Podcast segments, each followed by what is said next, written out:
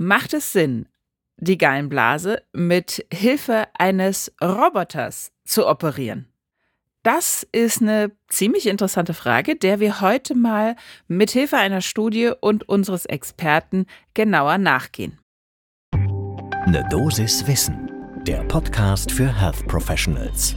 Guten Morgen und willkommen zu Ne Dosis Wissen, dem täglichen Podcast für das Gesundheitswesen. Ne Dosis Wissen gibt's immer werktags ab 6 in der Früh in kompakten 10 Minuten. Mein Name ist Laura Weisenburger, ich bin Ärztin und wissenschaftliche Redakteurin bei der Apothekenumschau und heute ist Dienstag, der 21. November. Ein Podcast von gesundheithören.de und Apothekenumschau Pro.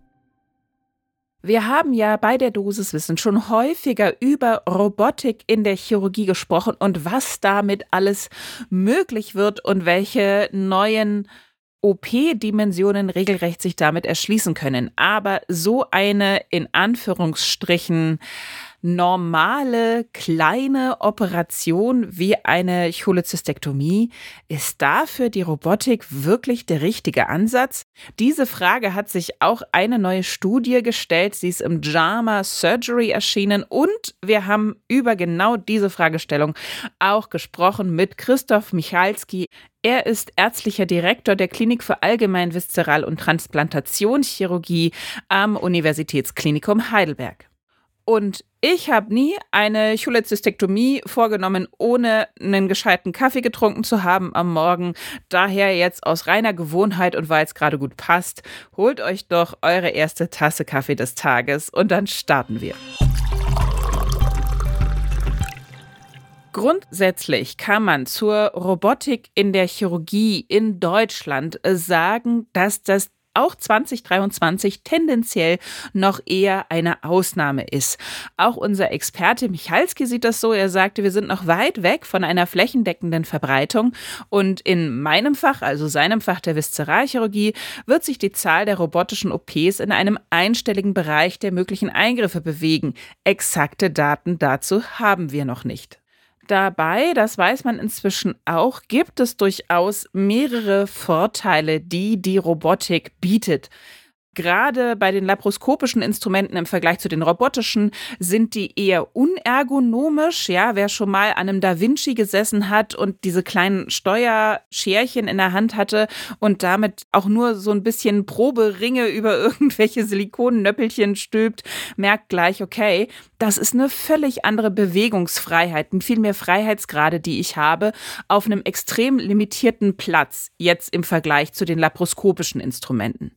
Und natürlich auch, was den Platz per se angeht, also welche Räume man mit der Robotik gut erreichen kann, da ist sie einfach auch der Laparoskopie überlegen. Auch das weiß man zum Beispiel in Bezug auf Speiseröhrenchirurgie, Leberchirurgie und natürlich tiefes Rektum, Enddarmchirurgie da sind einfach Präparationen möglich. Das habe ich selber auch schon auf mehreren Kongressen in Live-OPs gesehen. So sieht man das in der offenen Chirurgie schon mal gar nicht und in der laparoskopischen Chirurgie auch eher anders. In einem Bereich wird die Robotik relativ viel im Vergleich eingesetzt. Das ist natürlich die Urologie. Inzwischen finden zwei Drittel der Prostata-Operationen zum Beispiel robotergestützt statt. Deshalb sagte Michalski uns dazu auch, da sind natürlich die Ergebnisse auch exzellent und dort ist auch die Finanzierung geregelt. Das ist nämlich auch noch ein weiteres Problem, dass das meistens nicht gut abgedeckt ist. Und wenn ihr jetzt euch gefragt habt, ja, wo ist denn in dem ganzen Zusammenhang jetzt bitte schön die Gallenblase? Genau darum geht es. In Deutschland zumindest haben wir fast gar keine robotischen Gallenblasenentfernungen. Anders sieht das aus in den USA und daher kommt auch die Studie, über die wir jetzt kurz sprechen wollen, aus den USA, ist dort eben auch veröffentlicht worden. Es ist tatsächlich eine retrospektive Kohortenstudie, die mit Registerdaten stattfand, die aus Krankenhäusern gesammelt wurden von 2010 bis 2019. Also wenn man da jetzt so weit in die Vergangenheit, weit in Anführungsstrichen zurückblickt, muss man natürlich sagen, da war auch die Robotik noch eine ganz ganz andere. Insgesamt umfasst die Studie aber eine Million Teilnehmende, also unfassbar viele Daten. Diese sind so von 66 bis 99 Jahre alt, hatten natürlich alle eine CHE, eine Cholezystektomie und verglichen wurden natürlich die Verfahren laparoskopisch versus robotisch. Dass jetzt offene Technik nicht mit Robotik verglichen wird, brauche ich hier hoffentlich nicht weiter erläutern. Primäres Analysekriterium in dieser Untersuchung war dann ganz konkret die Rate der Gallengangsverletzungen, das also wovor sich jeder Chirurg, jede Chirurgin, die eine Gallenblase operiert, natürlich fürchtet, die innerhalb eines Jahres nach der CHE eine endgültige chirurgische Rekonstruktion erforderten, die also so hochkomplikativ war, sind ja die Gallengangsverletzungen im Grunde genommen zu 100 Prozent. Ja, sehr selten kann man das ja irgendwie dann stenten oder derartiges. Also die mussten nochmal operiert werden. Und bei den sekundären Endpunkten, da hat das Team sich ganz viele verschiedene nochmal rausgesucht, unter anderem zum Beispiel die Gesamthäufigkeit der 30-Tage-Komplikationen. Und erstmal zeigten die Untersuchungen, die Ergebnisse, ja, okay, die roboterassistierte Cholezystektomie ist angestiegen innerhalb dieser betrachteten zehn Jahre. Okay, wundert jetzt nicht weiter, kam natürlich immer mehr auf. Und zwar um das 37-fache, also schon ordentlich. Aber, und jetzt kommt ein ziemlich großes Aber, bei der roboterassistierten Cholezystektomie kam es tatsächlich häufiger zu Gallengangsverletzungen. Also die Rate war hier höher im Vergleich zur laparoskopischen Operation. Bei der 30-Tage-Gesamtkomplikationsrate fand sich allerdings kein signifikanter Unterschied zwischen den beiden Verfahren. So, die Autorinnen und Autoren dieser Studie sagen jetzt, hm, da sollten wir den Nutzen der roboterassistierten Cholezystektomie doch deutlich neu überdenken.